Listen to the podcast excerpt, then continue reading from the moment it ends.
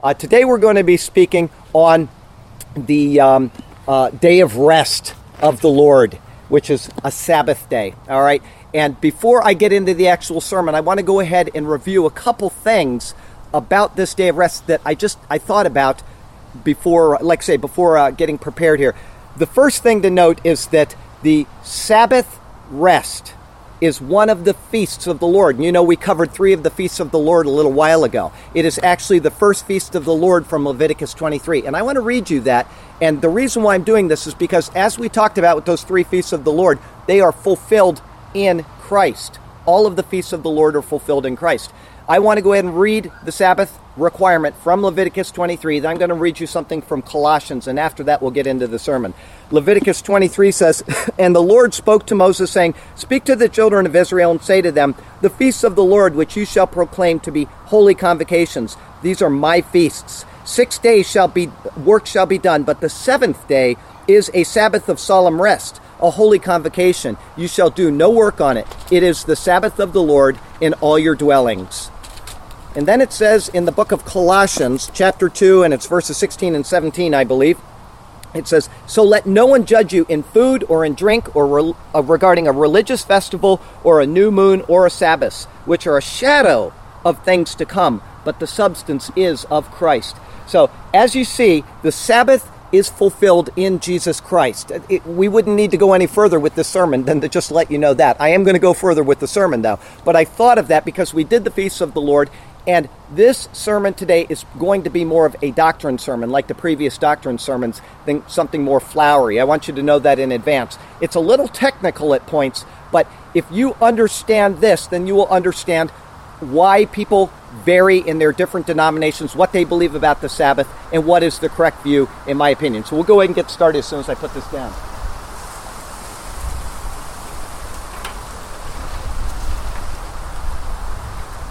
This was found in a church bulletin. Tonight's sermon What is Hell? Come early and listen to our choir practice. I picked that specifically because I'm not really sure if that's what I want to do on my day of rest, okay? Speaking of our day of rest, though, let me read you a passage from the book of Matthew, and I want to see if any of you see the fuzzy logic of the people that are in this account and it, it, I just want to see if you see what I see in this.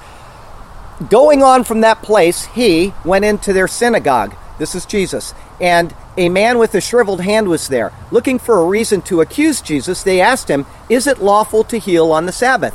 He said to them, If any of you has a sheep and it falls into a pit on the Sabbath, will you not take hold of it and lift it out? How much more valuable is a man than a sheep? Therefore, it is lawful to do good on the Sabbath. Then he said to the man, Stretch out your hand. So he stretched it out, and it was completely restored, just as sound as the other. But the Pharisees went out and plotted how they might kill Jesus. Anybody see the same fuzzy logic I do? We got we, we, we can't heal somebody on the Sabbath, but it's okay to go out and plot to kill somebody when they do good on the Sabbath. I just I, it strikes me, and it's kind of a good lead into the talk on the Sabbath. But unfortunately, this type of thinking fits all of us in one context or another. And we all tend to get judgmental about this issue or that, especially when it comes to denominational mindsets. And when I say denominational, I mean I'm a Catholic, I'm a Presbyterian, I'm a, a Seventh day Adventist, or whatever. We start arguing over what we believe the Bible is saying. And of all of the denominational mindsets that people argue over, I would say probably one of the greatest uh, points of difference is the Sabbath. It's a, a very uh, striking point in some denominations. Four prevalent views exist on the Sabbath, and there are many lesser views as well. But the four views that most people hold to uh, in Christianity as a whole are the seventh day Sabbath, the Puritan Sabbath, the Lutheran Sabbath, and the fulfilled Sabbath. And only one of these is going to be correct, and therefore only one of these can be termed biblical for the Christian. We just have to determine which it is. But the problem with this is, and I assure you this is true, that the exact same verses are used by all four views, people that hold to a particular view. The exact same verses are used to defend their position. So resolving this dilemma is not something that is either easy or that will be agreed on by everybody. In these different denominations. It is simply not going to happen. But as I said, I am going to give you what I believe the Bible teaches about the Sabbath, which it is. And as I said, we just read from Leviticus 23 and from Colossians 2, and it points to the fact that it is a fulfilled Sabbath. And that is the biblical model. That's what the Bible says. And so that's what we're going to defend, but we'll go on from there.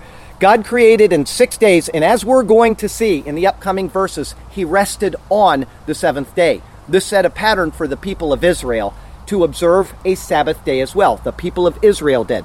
But the seventh day Sabbath was not only based on the creation account, it was also based on redemption. And this is a point that we will define as we get into the, the look at the Sabbath and how it fits into the week day life cycle of all of us and how we handle this biblically. As we look at these things, please know absolutely and for certain that this is not it is not a minor issue and it's for a number of reasons. What God ordains is immensely significant to the believer. If you believe that there's a God and that He's given us His Word, then knowing what is proper is very important. And so we need to properly regard His Word and His decisions so that we are in the right uh, context of what He has determined for us. Here's our text verse for today. It is a people who go astray in their hearts, and they do not know my ways. So I swore in my wrath, they shall not enter my rest. So may God speak to us through His word today, and may His glorious name ever be praised. Point number one is God's work. Thus the heavens and the earth and all the host of them were finished. And on the seventh day, God ended his work which he had done, and he rested on the seventh, seventh day from all the work which he had done. then God blessed the seventh day and sanctified it, because in it he rested from all his work which God created and made. Question for each of you What is the reason that you are here today? Now, you don't have to say it out loud, but I will give you a couple possible options that I was thinking of why maybe some of you are here. Some of you might be here because you simply want to hear a sermon and you want to fellowship with other Christians. Or you might possibly want to learn something about the Bible that you'd never thought of. Or maybe you say, I know I'm supposed to go to church on Sunday, and Turtle Beach is the least oppressive place that I can think of. All right? Or maybe some of you feel guilty because you know that you're supposed to take off and you're supposed to spend it in some religious context, regardless of what it is. Whatever the reason, because you are here, you are not working. If nothing else, that much is certain. And this means that your time off from work is being spent in a religious context at this particular point. In America, we generally get two days off in America. And if we are a a, uh, of a particular religion. Say, if we're a Muslim and we ask for a Friday off, they usually try to accommodate you. If you're a Jew or a Seventh day Adventist and you ask for a Saturday off, they will usually try to accommodate you. Or if you say, I'm a Christian and I want Sunday off, that doesn't happen as much anymore, but they still do try to accommodate you. A lot of the rest of the world does not get two days off but pretty much everywhere that I have been in the world, I've been all over Asia or Israel and some other places, they uh, will at least get one day off as they're working their week. And whether they take it and they work another job or whether they just take it off and go home to their family or whatever, the seven day cycle is pretty much ingrained into every society that I have been in. And so the question is is how we are spending our time in line with a day off in accordance with the Bible? And if so, how do we know? I've brought up the Seventh day Adventists, and they believe that a Saturday Sabbath was given to the nation of Israel is binding on us even to this day. Here's what their statement of faith says from their Adventist website The seventh day, Saturday, is an extra special part of the relationship. The Bible from Genesis through Revelation describes the seventh day as one God has set aside for focused fellowship with his people. And then it goes on. It says, The beneficent Creator, after the six days of creation, rested on the seventh day and instituted the Sabbath for all people as a memorial of creation. The fourth commandment of God's unchangeable law requires the observance of the seventh day, the seventh Sabbath day, as the day of rest, worship, and ministry in harmony with the teaching and practice of Jesus, the Lord of the Sabbath. The Sabbath is a day of delightful communion with God and one another. It is a symbol of our redemption in Christ, a sign of our sanctification, a token of our allegiance, and a foretaste of our eternal future in God's kingdom. The Sabbath is God's perpetual sign of his eternal covenant between him and his people. That implies that they believe they have replaced Israel, by the way. Joyful observance of this holy time from evening to evening, sunset to sunset, is a celebration of God's creative and redemptive acts. Now, the question is is this correct? Because if it is, if this is so, then everyone here who assumedly works from time to time on Saturday is going to hell. That's what they teach, and that's what they believe. First, their statement about the Bible from Genesis through Revelation describes the seventh day as one God has set aside for focused fellowship for his people. That's completely false. And how somebody could put that on a website or how they could teach that denominationally, it simply amazes me. They also said here the fourth commandment of God's unchangeable law requires the observance of the seventh day Sabbath as a day of rest, worship, and ministry in harmony with the teaching and practice of Jesus, the Lord of the Sabbath. This mindset, this particular statement that they've made, comes from a confused theology about the work of Jesus Christ. And it also comes from a misunderstanding about God, how God Himself works. Calling the seventh day Sabbath one of God's unchangeable laws relegates God to the law, not the law to God. Some things are a part of His very nature, such as moral issues, and that would be unchangeable because they reflect His very character. The Sabbath, in Jesus' own words, is not a part of His character. And He said to them, The Sabbath was made for man, and not the man for the Sabbath. Therefore, the Son of Man is also Lord of the Sabbath. As you can see, God created the Sabbath for man. It is not a part of his nature, and it is therefore changeable. Anything done by God for man is something that is by necessity eter- not eternal in nature. Before God created, time didn't exist, and therefore there was no seventh day, and therefore there was no seventh day Sabbath. When we understand this, then we can properly evaluate the purpose of the Sabbath and how it pertains to us in the context in which God purposes it. What we need to do is start, start first by reviewing the Sabbath law as it was given to Israel, who are the covenant people of God. In Exodus, we read the fourth commandment. This is Exodus chapter 20. Remember the Sabbath day to keep it holy. Six days you shall labor and do all your work, but the seventh day is the Sabbath of the Lord your God. In it you shall do no work, you, nor your son, nor your daughter, nor your male servant, nor your female servant, nor your cattle, nor your stranger who is within your gates. For in six days the Lord made the heavens and the earth, the sea, and all that is in them, and he rested the seventh day. Therefore the Lord blessed the Sabbath and hallowed it. The fourth commandment is repeated in Deuteronomy, but the reason for the Sabbath is actually different, which is given there. This is Deuteronomy chapter 5. And remember that you were a slave in the land of Egypt, and the Lord your God brought you out from there by a mighty hand and by an outstretched arm. Therefore, the Lord your God commanded you to keep the Sabbath day. If you notice the difference, the first reason, which is given in Exodus, at the time the people were taken out of Egypt and uh, arrived at Mount Sinai, was based on the creation account for in six days the Lord made the heavens and the earth and all the sea that is in them, and rested on the seventh day. The second reason, which is given in Deuteronomy, is based on the consummation of redemption and the promise of entering into his rest. It says, And remember that you were a slave in the land of Egypt, and the Lord God brought you out from there by a mighty hand and by an outstretched arm. Every single thing which is in the Old Testament is a picture of something that is greater coming in the person and in the work of Jesus Christ.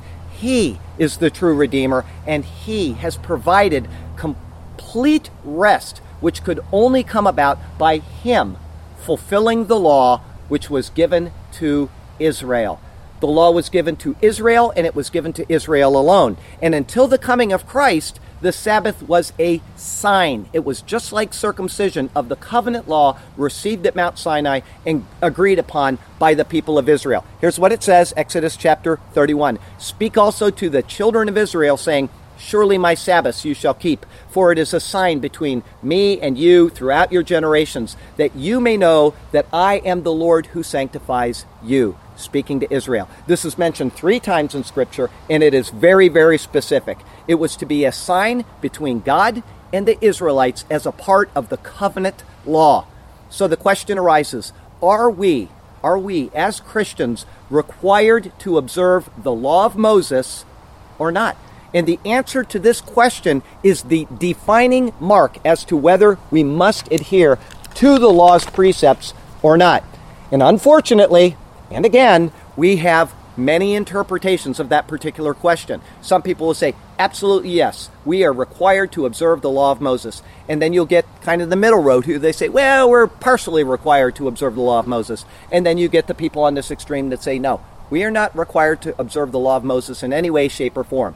Now, the absolute yes people are the most confused of all because they stand on the Sabbath law, they stand on the dietary laws, and all these other laws, but they ignore the laws which tell them, well, you have to go up to Jerusalem three times a year and you have to sacrifice and you have to, you know, stone your son if he's disobedient and all these other things. They don't do those things. So it's a very confused theology to say that you are under that particular law. There are 613 laws in the Mosaic law and you are obligated to bind you are bound and obligated to observe each and every one of them. If you do these things, you will live by them, Moses said. So it is very important to understand that that is an immensely confused theology. The second people, the well, we're partially under the law, they will attempt to make a distinction between the ceremonial laws and the moral laws, which are found in the law of Moses. In other words, the ceremonial laws are all the little things that they just don't want to do. Like, you can't wear clothes made of two types of material. Well, we don't need to worry about that one. But they're, they say we are under the Ten Commandments because they're afraid that if they don't obey the Ten Commandments absolutely and perfectly, it will crush them. And so they're kind of, well, we're here, we're here, and they're not really sure. But unfortunately, the people that say we're partially under the law and we're under this moral law generally will pick and choose other parts of the law and they say, yes, we're not to do that, like no eating pork. Okay, so they they start picking and choosing what your denomination can and can't do, and it becomes bondage for the people within that denomination. The only sound option concerning the law of Moses, which means the entire body of law, including the Ten Commandments, which are a part of this law, is that it is not applicable to Christians today. There is no distinction made anywhere in the entire Bible between ceremonial laws and moral laws in the law of Moses. And the reason that this that these are not applicable to us is because this is what the Bible teaches. The book of Hebrews states this explicitly three times, and it is implicitly or it is implied many, many times, both in Hebrews and throughout the rest of the New Testament. In Hebrews 7:18, in Hebrews 10:9, it says the law is set aside in Christ and his new covenant. And then we have in Hebrews 8:13, it is said to be obsolete. Those are the three explicit times, and as I said, it's inferred many, many more times within the New Testament.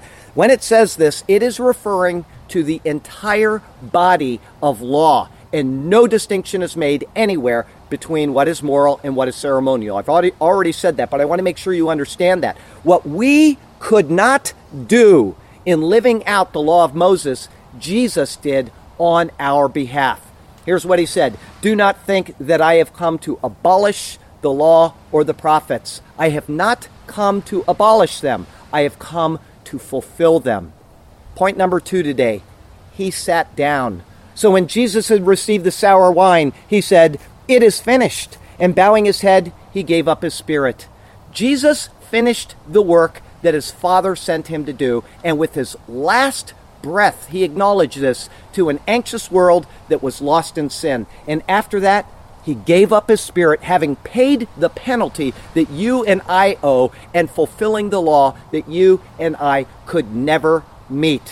When Jesus died, the work was done. Perfect obedience from God's own Son the law complete, fulfilled by the Lord, and a new covenant was given in his blood. In his deeds, we find our rest. By faith in them, the only test. Who can bring a charge against God's elect when it is Jesus who saves by his grace? In the saved, no sin can the devil detect. Nothing can move us from our place. Resting then in his work alone on Sunday through Saturday, each day at peace. The glories of his work be known, so that from our work we do cease. What is it that we do when we finish a given task? In the case of Jesus, he sat down. In the temple, there were all kinds of furniture. There was uh, an altar, there were sacrifices that needed to be put onto that altar. There was a laver for washing. There was a table with bread that needed to be changed out at regular intervals. There was a lamp which needed to be filled with oil. And there was an incense altar that needed fresh incense. There were all kinds of things that the priest needed to be done. And this was done morning and evening, day in and day out, all throughout the year. So the priest's work was never finished. And therefore, there was no chair in the temple. When a priest reached retirement age, there was someone there to replace him. And the cycle continued on without any interruption. What happened in the t- temple was very similar to what happens in an auto assembly line right here in America. Day in and day out, cars are made and people put them out. They spend their lives building these cars and they're putting out new cars every single day. No matter how many cars they make, there will always be a need for more cars. Old cars wear out. Sergio and Rhoda get in an accident. New people are born and they turn 16 years old. And so the cycle keeps going on. And it's the same with the law, day in and day out. Sinners are born into sin. Sinners keep sinning. The law keeps on being broken. And the work of the priests is never done. Every Saturday, the people would rest in acknowledgement of God's creation and of his redemption, but they never really entered that rest. As we'll see a little bit later in the 95th Psalm, which I read before we started today, the work went on and the need for something greater still lay ahead. Now, here's a question Suppose the cars never broke down and everyone that had a car was happy with it and nobody ever had accidents. Um, and there were no 16 year olds coming along that needed new cars, right? What would happen? Eventually, there would be a day when no more cars would be needed. The workers would probably have a big party to celebrate that they'd made the last car, and then they'd all go home and they'd sit down. This is what happened with the law of Moses. It was designed specifically with the purpose of ending if it could be fulfilled. But until it was, it kept steaming along from day to day, enter Jesus Christ. Do not think that I have come to abolish the law or the prophets. I have not come to abolish them, but to fulfill them. The law and the prophets are as binding today as they were at the time of Jesus. Not a letter, not a brushstroke will ever fall from the law, and all people are bound under the law. So, if so, why am I arguing that we're free from the law? Because this is what Paul argued in the New Testament. Not that Paul over there, by the way. If you are in Christ, the law is set aside in Christ. Jesus fulfilled the law which we couldn't otherwise fulfill. And the last sin was atoned for, the last car on the assembly line was all finished up, and the law was made obsolete for those who followed Jesus.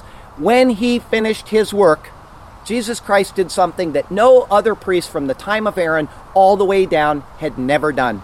He sat down. It says in Hebrews 12:2, my very favorite verse in the entire Bible, looking unto Jesus, or if you read the NIV, let us fix our eyes on Jesus, the author and finisher of our faith, who for the joy that was set before him endured the cross, despising the shame, and has sat down at the right hand of the throne of God. Jesus Christ is right now at the right hand of the throne of God, there in the most holy place, and he is sitting down. His work is complete, and he promises the same for any person who, by faith in his work, acknowledges him as Lord. And by doing so, they overcome the work of the devil, and they also overcome the law of Moses, and they are granted peace with God.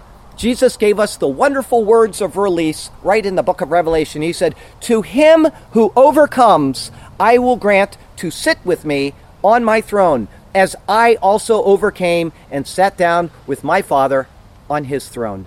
So, what does all of this have to do with the Sabbath? As a part of the Old Testament law, it is obsolete in Christ. I've said this, what, five times? I'm going to keep saying it because I want you to understand this. The only laws which carry over from the Old Testament into the New Testament are those which are restated in the New Testament and in the new covenant. And this is a covenant which was initiated on the night of Jesus' crucifixion and it was confirmed when he died on the cross of Calvary. Therefore, anything recorded in the Gospels up until that moment is a part of Jesus fulfilling the law on our behalf. And only that which is restated as binding after the cross is a part of the new covenant. And the Sabbath is not. No, we cannot murder. The new covenant says so. Yes, we can eat pork. The New Testament says so. No, we can't steal. The New Testament says so. Our doctrine in life and as Christians is from the new covenant which was sealed in his blood, once again, at the cross of Calvary. The Sabbath is a part of the old covenant, it is not a part of the new covenant. It was based on God's work of creation and God's work of redemption, and both of those are answered in the person of Jesus Christ. He is the Redeemer, and in Him we are a new creation. And both of these are directed right to the cross of Calvary. Look at it this way Israel was working six days one, two, three, four, five, six, and they rested on the seventh day. And this can be equated with the anticipation of rest, which they were looking forward to. Biblical Christians follow the pattern that is set in the New Testament, where they worship on the first day and then they go about their work. They worked in order to rest, and we rest in order to work. And this can be equated with the fulfillment of rest, which we look back on. In other words, the cross of Calvary is the central focus of the faith, whether it's looking forward by Israel or whether it's looking back by the church. Jesus Christ sat down on his Father's throne, and he promises that anyone who overcomes will have the right to sit with him. And guess what? If you have called on the name of Jesus Christ as Lord, you are already sitting with him positionally. Here's what it says But God, who is rich in mercy because of his great love with which he loved us, even when we were dead in trespasses, made us alive together with Christ. Past tense. By grace you have been saved. Past tense. And raised us up together. Again, past tense. And made us sit together in the heavenly places in Christ, that in the ages to come he might show the exceeding riches of his grace in his kindness toward us in Christ Jesus. The work is done. When Jesus finished his work, he sat down. When we trust in Jesus Christ, we are seated with him. And so, praise be to God, he sat down. Point number three today is we who believe. In the book of Hebrews, the author goes into very, very detailed information about the work of Jesus Christ and the superiority of his covenant over the covenant of Moses. And then he goes and he quotes the 95th Psalm, which I read you earlier, to make a point about God's Sabbath rest. Now, this is going to get a little confusing. What I'm going to do is I'm going to say this is where Hebrews is, and this is where King David is 700 years before, and this is where Joshua was 500 years before David. And then if I go like that, that means that's back at creation. Okay, so I, I want you to kind of get a picture of that right now.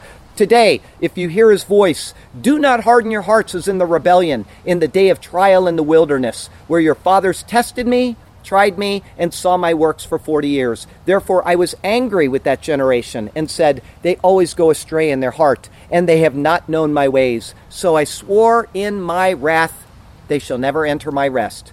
In what takes very, very considerate thought, the author of Hebrews quotes King David right here from hundreds of years before his time, and he says, Today, and in most translations, you will see that today is capitalized because they want to stress the importance of what's being taught here. And then he spends all of the rest of chapter 3 explaining who the disobedient were back at the time of Joshua and in the wilderness wanderings and how they failed to enter into God's rest. And then starting with chapter 4, he says this Therefore, since a promise remains of entering his rest, let us fear lest any of you seem to have come short of it. For indeed, the gospel was preached to us as well as to them, but the word which they heard did not profit them, not being mixed with faith by those who heard it. If King David said today here, when he wrote the 95th Psalm, then he was speaking from his point onward. And he was saying that the word had to be mixed with faith. But Paul explains elsewhere that if those who are of the law, this period back here, if those who are the law are heirs, then faith is made void and the promise is of no effect. In other words, it is faith which brings us into a right relationship with God, not with the law.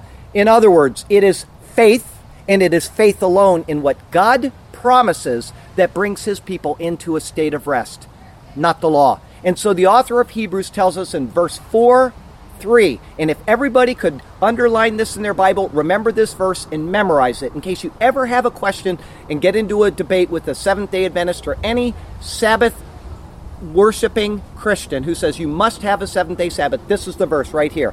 For we who have believed do enter that rest. Go back to King David. If he says today, capital T, right here, at his time, then the promise of a rest was still an open issue. And it could not have been consummated at the crossing of the Jordan all the way back at the time of Joshua, or at any time from there up to King David's time when he was alive. It was present today at the time of David. And it was present, guess what, at the time of the New Testament as well, because that's what the author of Hebrews is speaking about. Today, if you hear his voice, this is what God asks of us to receive the works of his Son by faith and to acknowledge that he is Lord and that by his unmerited favor, we stand justified in everything that that law back here could never justify us in, including the Sabbath day observance.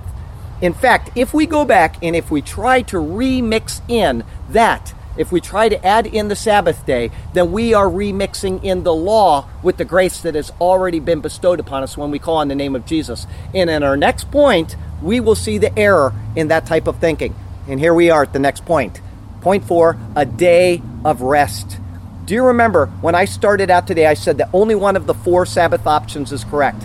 And Paul could be no clearer in the book of Romans about the days of the week. You got seven days in the week and how we handle them. Here's what he says One person esteems one day above another. That means he likes to worship on this particular day. Another esteems every day alike. He doesn't have any particular day that he worships on. Let each be fully convinced in his own mind.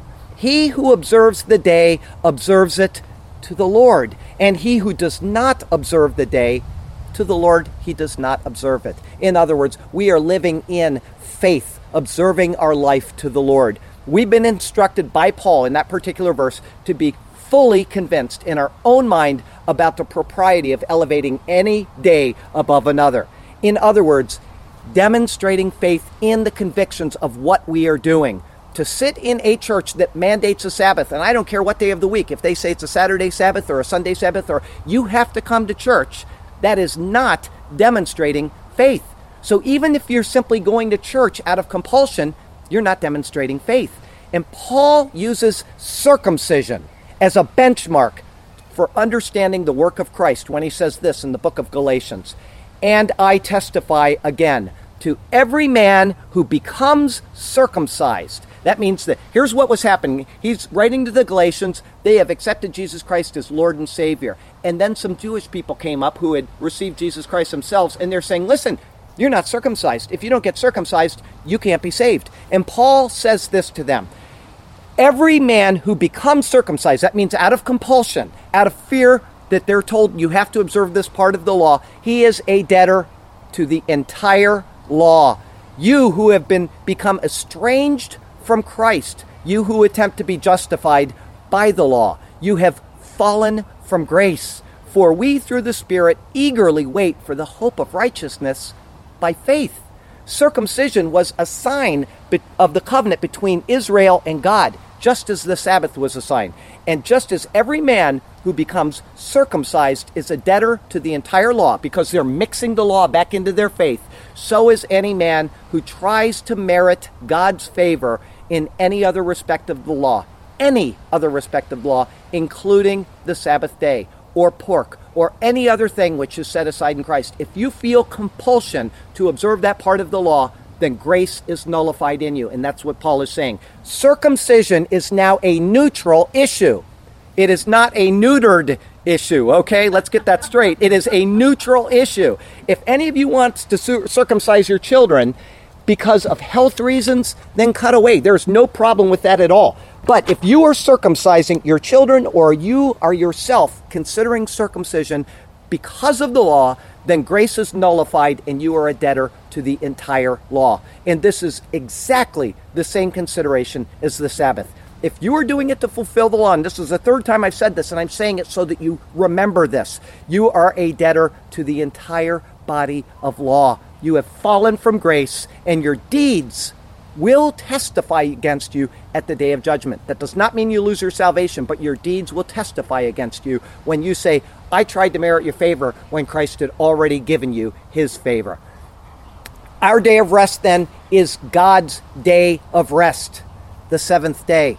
Don't get confused in what I just said, though. Unlike the other six days that are in creation, which say evening and morning were the first day. I don't know if you remember, we've gone through all of the original creation account. It said evening and morning were the first day, evening and morning were the second day, evening and morning were the third day, all the way through the creation of man, and then it said evening and morning were the sixth day. Guess what? The seventh day account says nothing about evening and morning, and therefore it is an eternal day. It is the day that was being spoken about at the time of Joshua. It is the today that was being spoken about at the time of David. It is the today that Hebrews was speaking about 2,000 years ago, and it is the same today that we are living right now. The seventh day says nothing about evening and morning it is an eternal day. Here's what it says from the book of Hebrews Although the works were finished from the foundation of the world, for he has spoken in a certain place of the seventh day, meaning this day, this eternal day,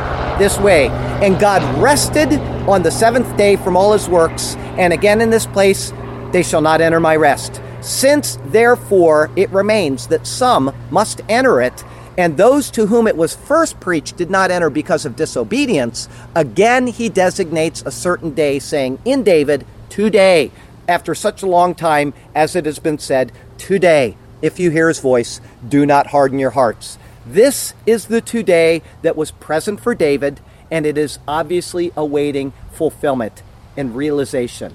God's rest, which occurred on the seventh day, was open to Israel, and it remained open all the way through, even to us today.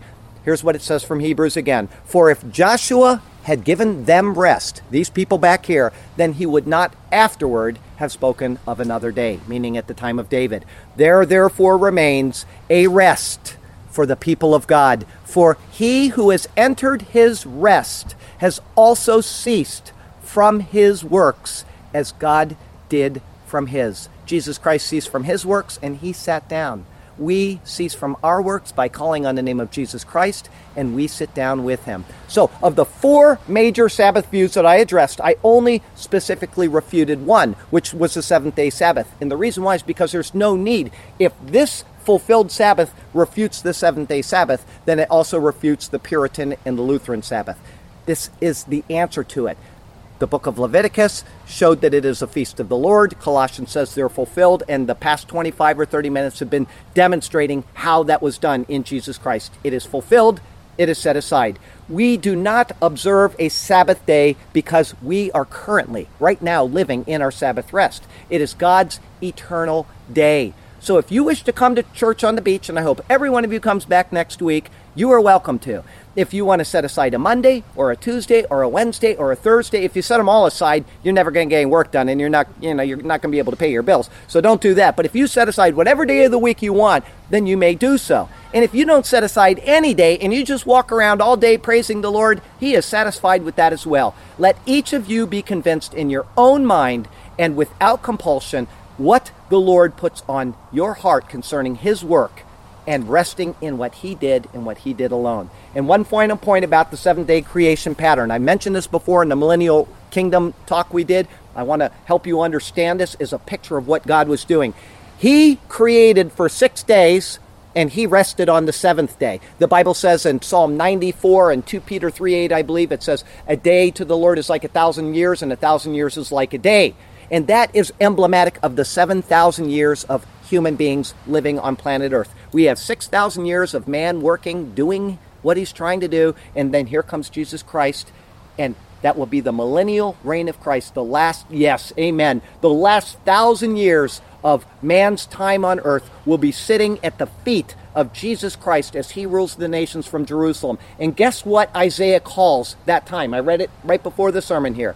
He calls it his place of rest.